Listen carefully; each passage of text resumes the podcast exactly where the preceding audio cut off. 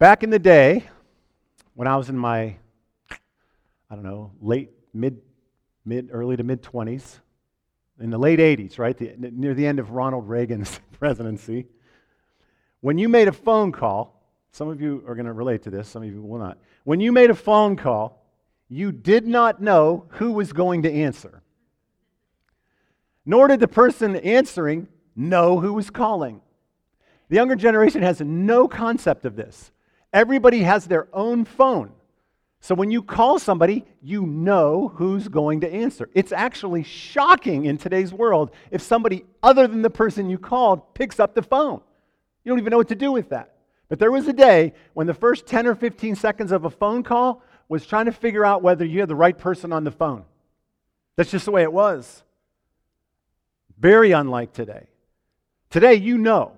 You know who exactly you're calling. You know who's going to pick up. And you know who's calling you. Whether it's a voice call, a text, or an email, you know before you even hear anything or read anything who it's from. It's very clear.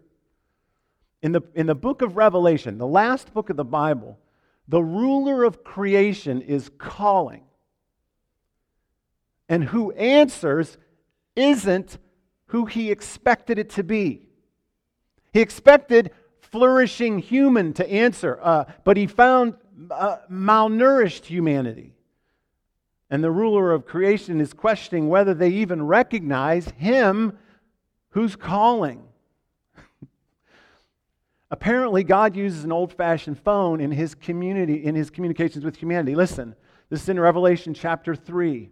These are the words of the Amen, the faithful and true witness, the ruler of God's creation. Says this I know your deeds, that you're neither cold nor hot. I wish you were either one or the other. So, because you are lukewarm, neither hot nor cold, I'm going to spit you out of my mouth. You say to me, I'm rich, I've acquired wealth, and I do not need a thing.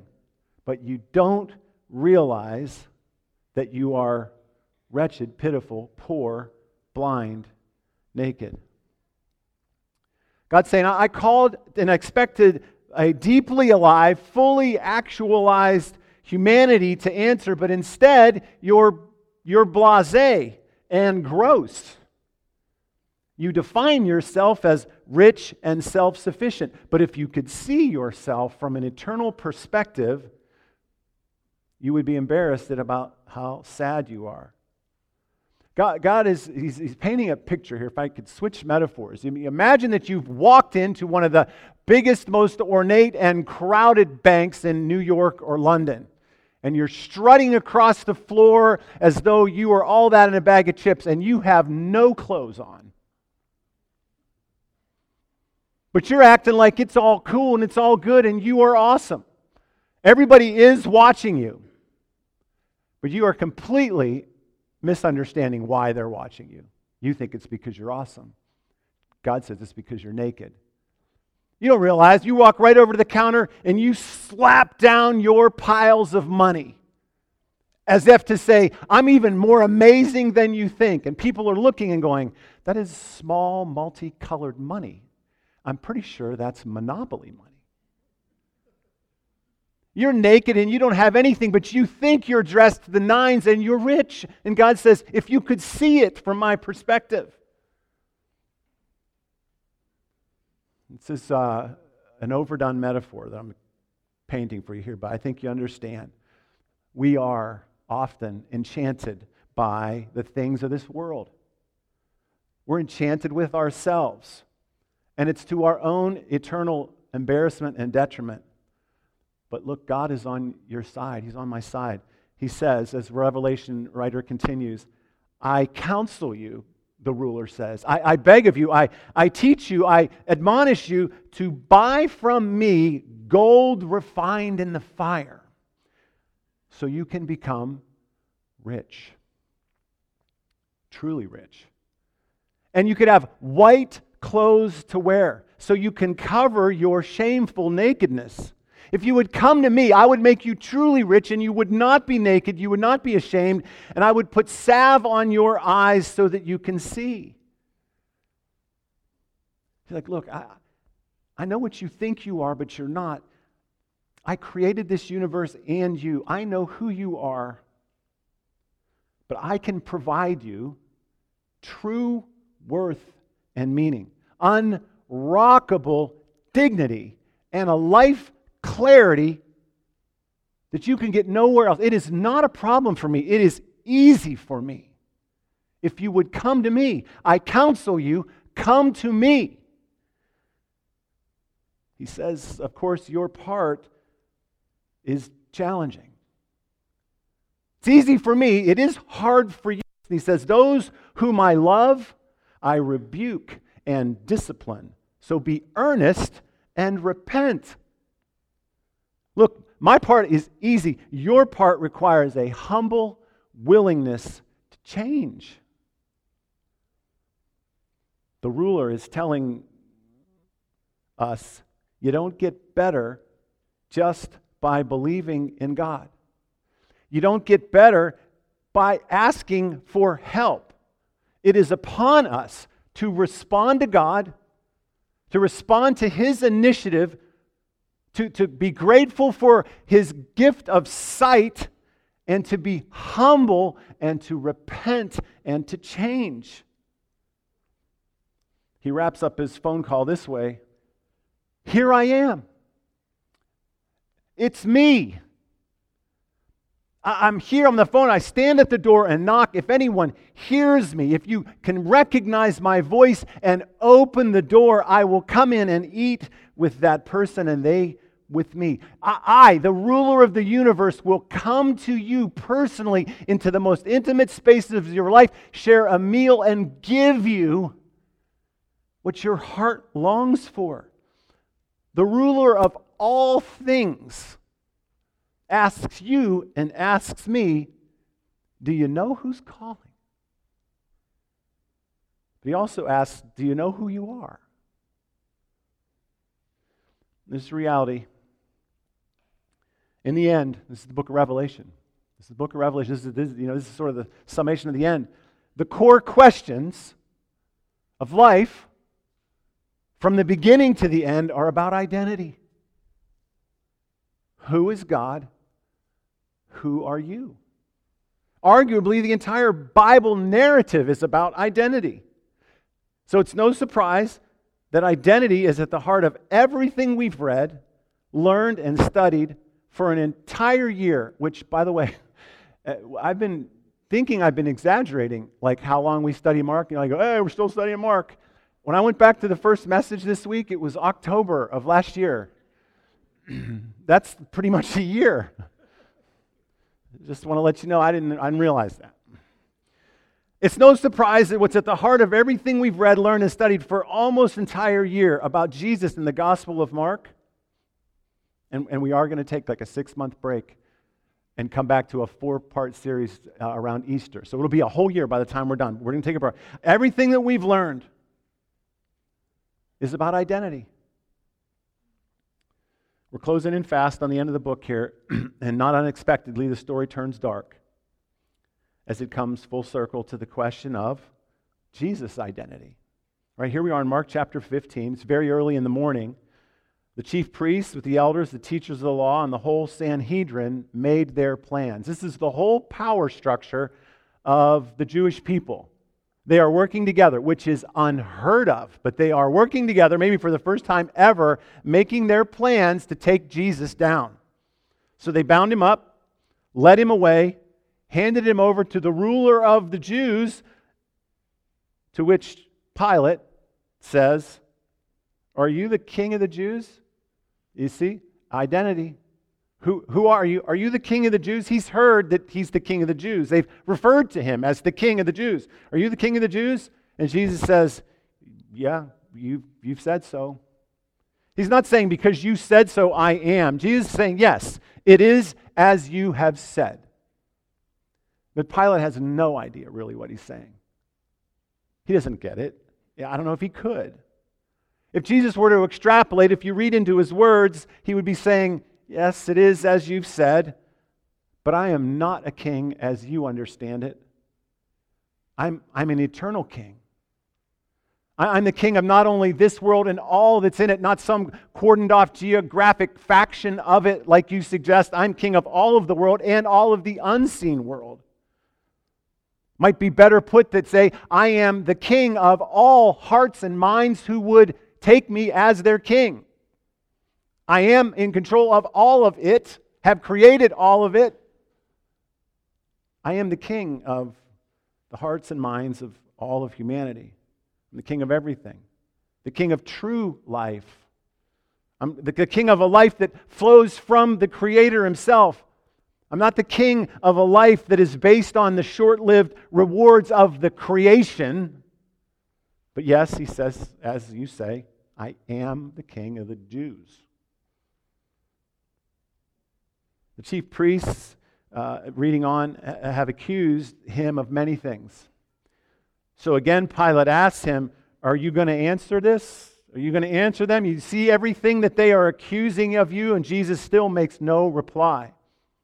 What Pilate says to Jesus when he says, Yes, I am the king of the Jews, is, Well, your people don't get it. You hear what they're saying? Doesn't sound like they think you're the king of the Jews. Are you going to correct them? He didn't answer. Why didn't Jesus answer? It was true. He was the king of the Jews, he was the king of the world. Why didn't he answer? It's because Jesus knows what is true right now in history, and that is that he is utterly alone. It isn't worth trying to turn the crowd now. He's been virally canceled. He has. It existed back then. It's why he stayed under the radar for as long as he could.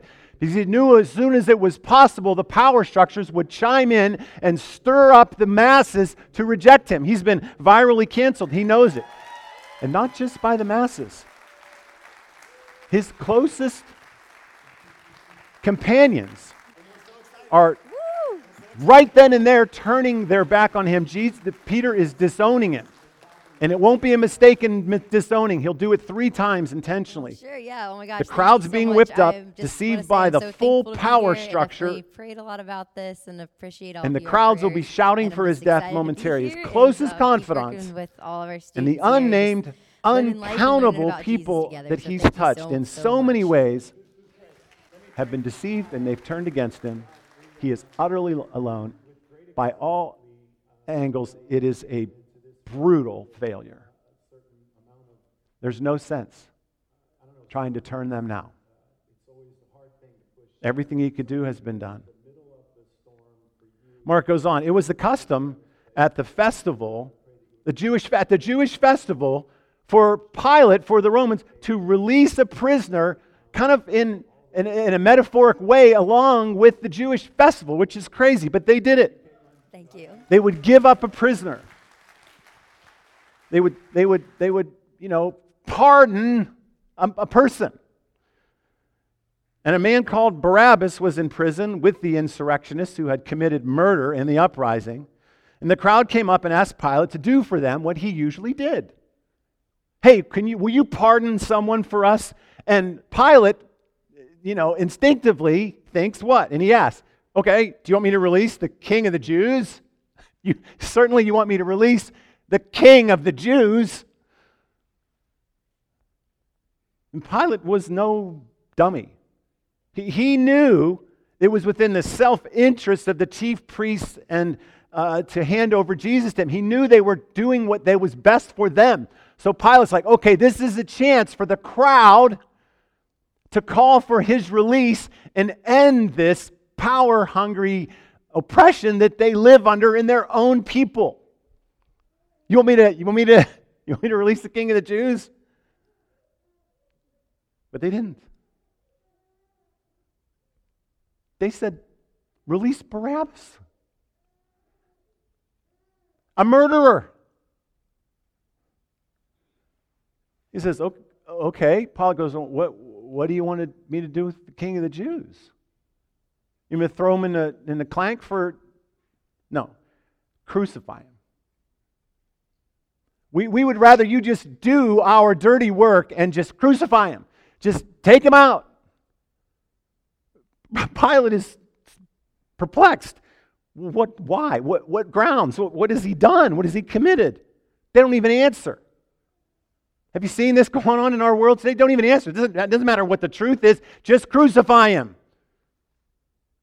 So Pilate released Barabbas, has Jesus flogged, knocks him down, keep, gets him out of commission, so it's a lot easier to get him to a cross and crucify him. This is, this is where we are. How do we get here? How, how does the one so clearly established in his identity as the Son of God end up alone and sentenced to death? How is it that the one who offers us eternal gold, make us truly rich, deeply dignified, absent shame and guilt, clothed with beauty, rooted in peace, how is it that he would be rejected? How is it possible that the one who was publicly affirmed by God as his son, do you remember this? Mark chapter 1, paralleled in the other gospels, the heavens tear open, the Spirit comes down, and a voice from heaven says, This is my son. People heard it. Lots of people heard the voice of God say, This is the one. I am well pleased. How is it possible that this one who has been publicly proven since that point, we've studied it day in and day out, chapter after chapter. He was completely, utterly, perfectly obedient to God. Even the temptations of darkness at their full force could not derail him from his loyalty to God. How is it possible that the one who has been publicly affirmed, publicly proven, untiring in compassion, astonishing in his grip on truth, declared by God as the one to follow. You remember this from Mark chapter 9? It's symbolic of Mark chapter 1. Again, a voice from heaven once said, This is my son, who am I am well pleased, says, This is my son. Follow him, listen to him. At first, it's an application and a declaration of who he is and then is a declaration to all of humanity that we should follow that person because of who they are. How is it possible that this proven, obedient, selfless, powerful, compassionate Son of God would, when it's all said and done, be flatly rejected and destroyed?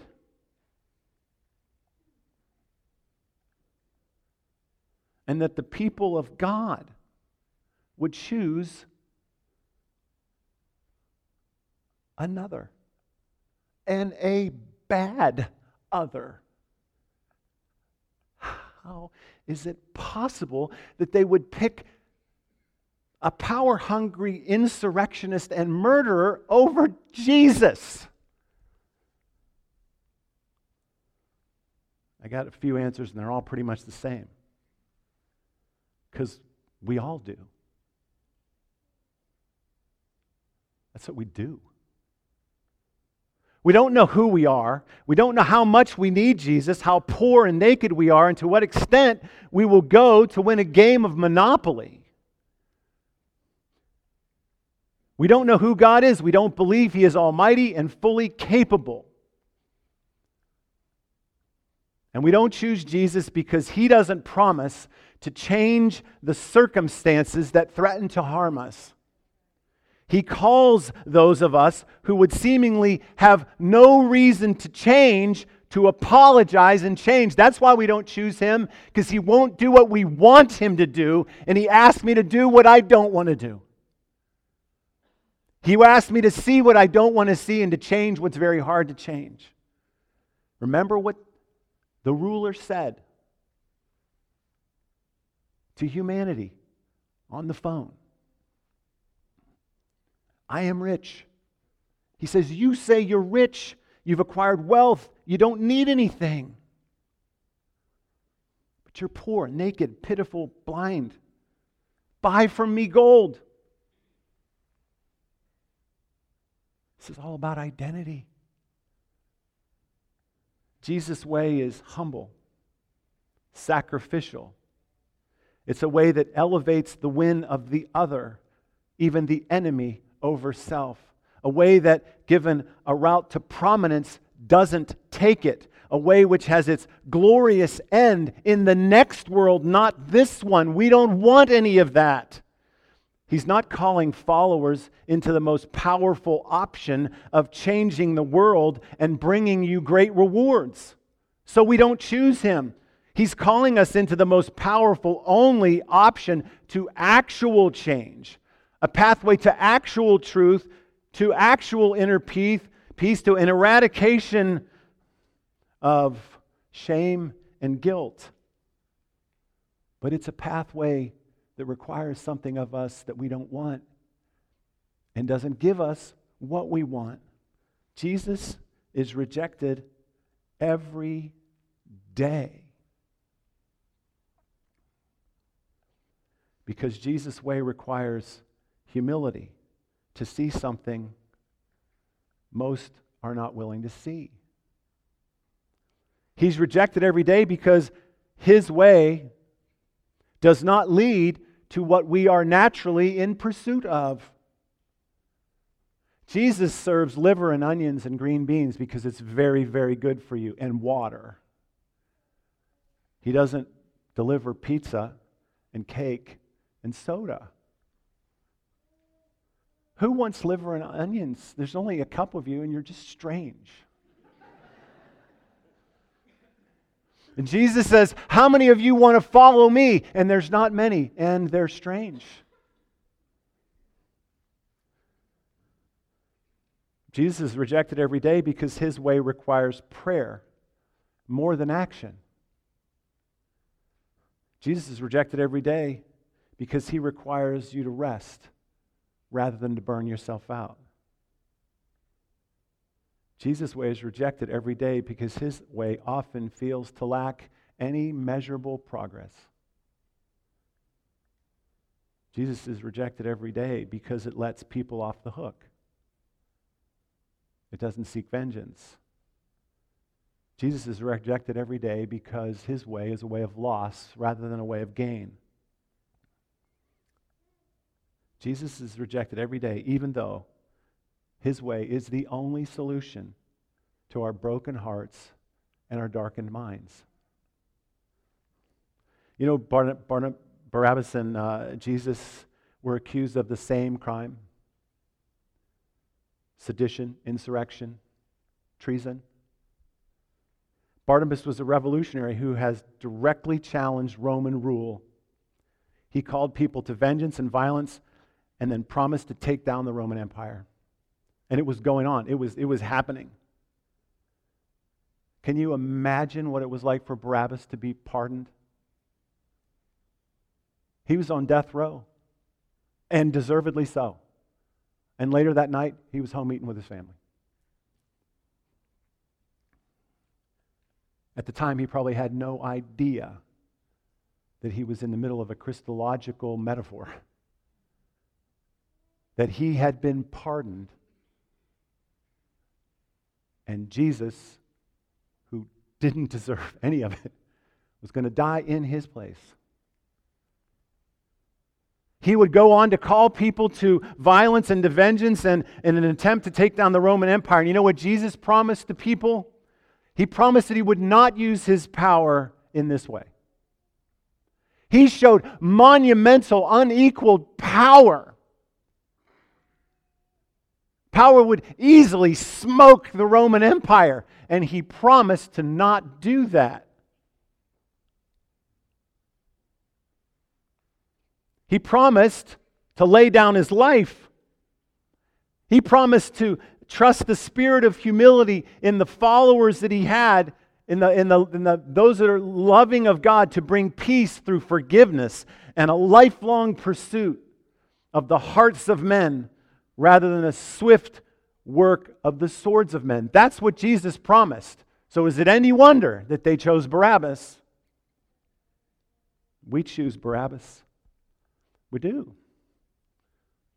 The good causes of the world resort increasingly on shouting down opponents or using viral technical means to destroy them, ironically justified by the goodness of the cause. Most of the solutions of today's world reflect the promises of power and they justify violence. Whether the president of the country now, past, future, whatever, CEOs of country, all the people of power operate from a place of position of power. They're either bullies or they act like bullies. And they seek to draw others in with empty promises of personal prosperity and power. Please do not put me in a political camp. This applies to all leaders, all, all of anywhere. It's about power. It's about crushing somebody else to get what you want and promising everyone else that they come along with your power structure that you'll get what you want. That's the world we live in.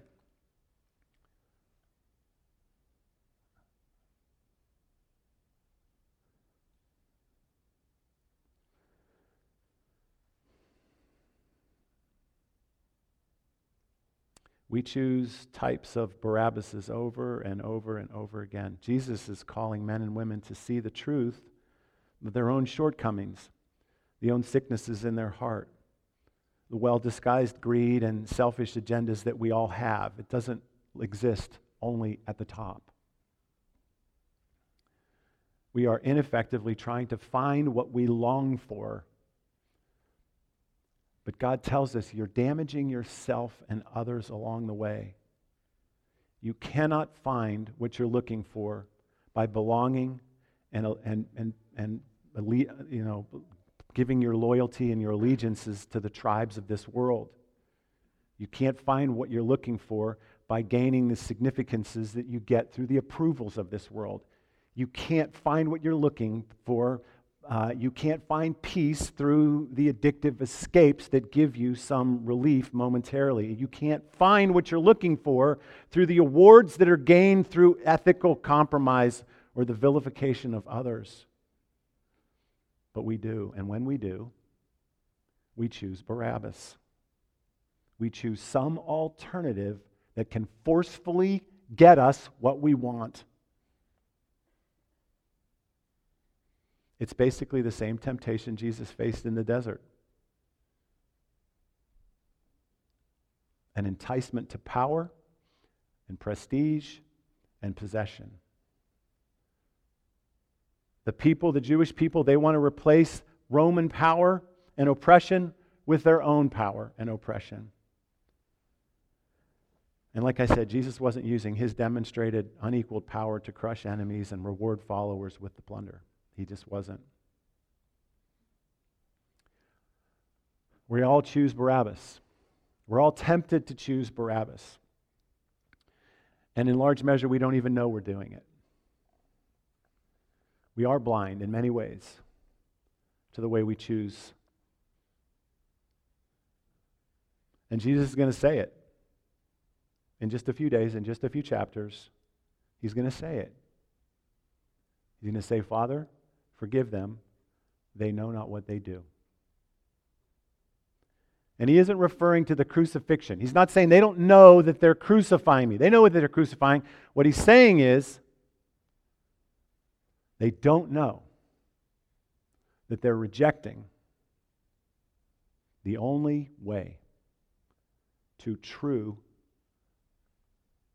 flourishing life and humanity. They don't know that they're choosing destruction when they choose Barabbas. Jesus is saying they don't know who they are. They don't know who they are. When I call them, I expect someone to answer, and that's not who's answering. They don't know who they are. They don't know who they're following. They don't know who God is. They don't know what He can do. They don't know that they can trust Him. Jesus is saying, when he says they don't know what they're doing, is that they don't believe. They don't believe. They believe that way will work. They don't believe God can do what he says he's going to do. What, we, what have we learned through Mark? Through his narration? Through his depiction of Jesus? We learn about identity. We learn who God is, and we learn who we are. What's the key? What's the key for you and me? What, what's the key? How do we keep from choosing Barabbas and choose Jesus instead? How is it that we find God and enjoy what he offers? How do we join his ranks, his family, participate in the flourishing of humanity? How is it that we bring glory to God and good to our fellow man? Here's another way of asking the same question Where does Jesus lead people? Where does he lead us? What have we seen? He leads us to identity and belief. Mark chapter 1. After John was put in prison, Jesus went into Galilee proclaiming the good news of God. He said, The time has come. The kingdom of God has come near. You can choose it. It's for you to have. Repent and believe the good news. John, a man who resonated with Jesus' heart so deeply, says what many of us memorized decades ago God, who is God?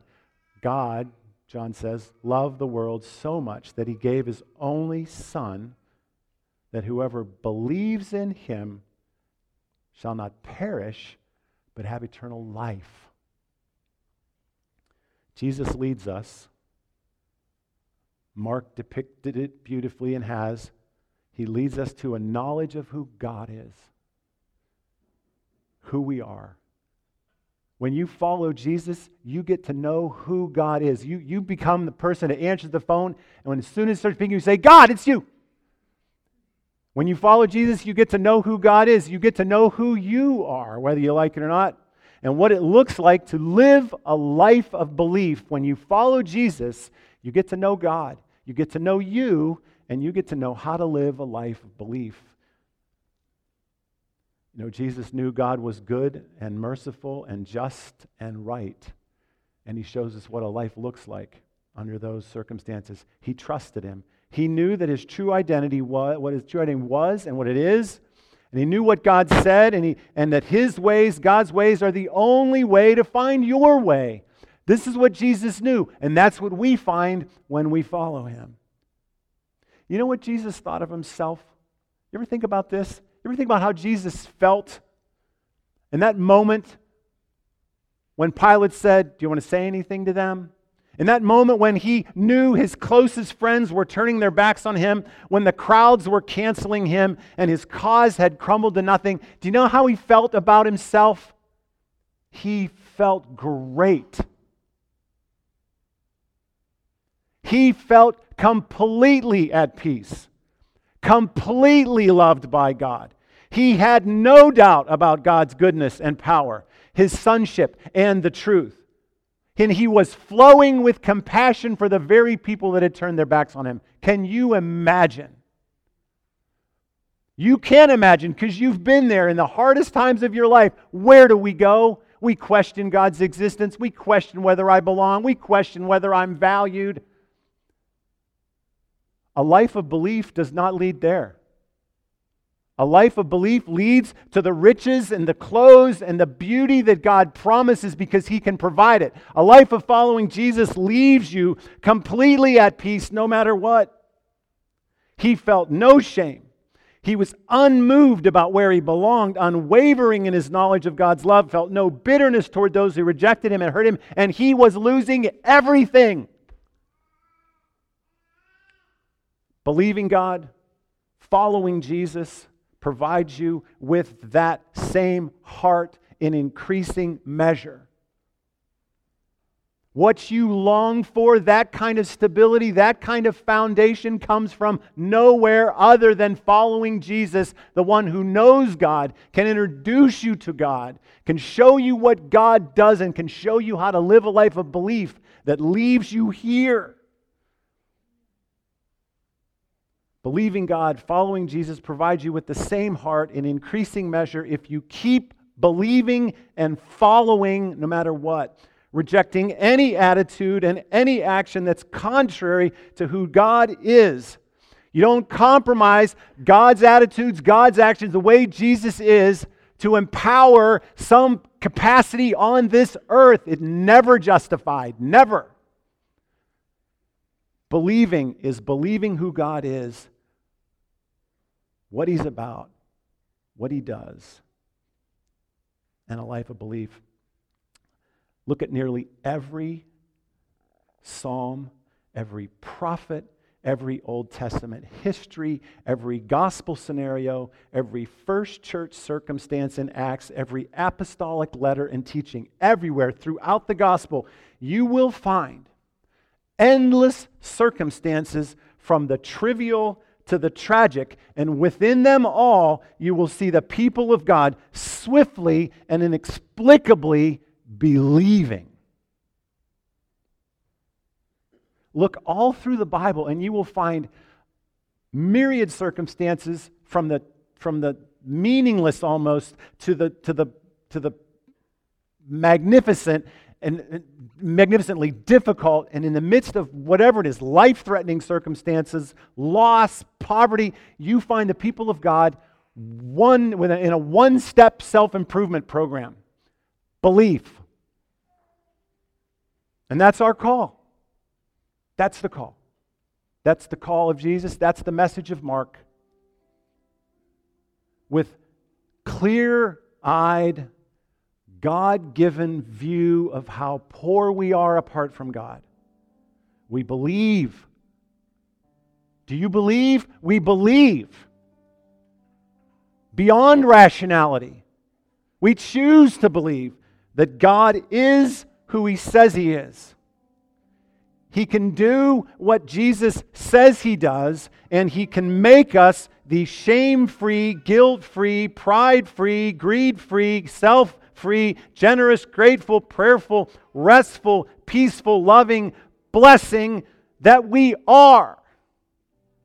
If you believe in the midst of no matter what the circumstances bring.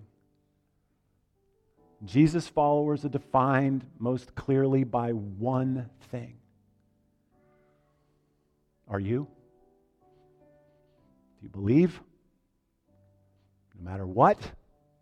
If you do, you're on your way. You're on your way to something very special, something indescribable, the life that you are meant to live the person you are meant to be. Let me have you stand. I'm going to read a blessing over you. This is from John.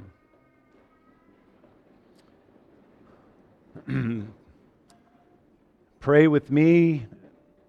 Receive from the God of the universe. Take the call. Would you take the call, please? Pick up the phone and See what great love the Father has lavished on us that we should be called children of God. And that is what we are.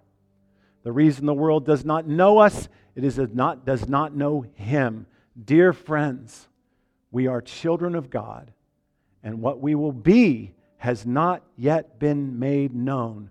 But what we know is that when Christ appears, we shall be like Him, for we shall see Him as he is. Amen. Can you amen? Amen. Believe, church. Believe.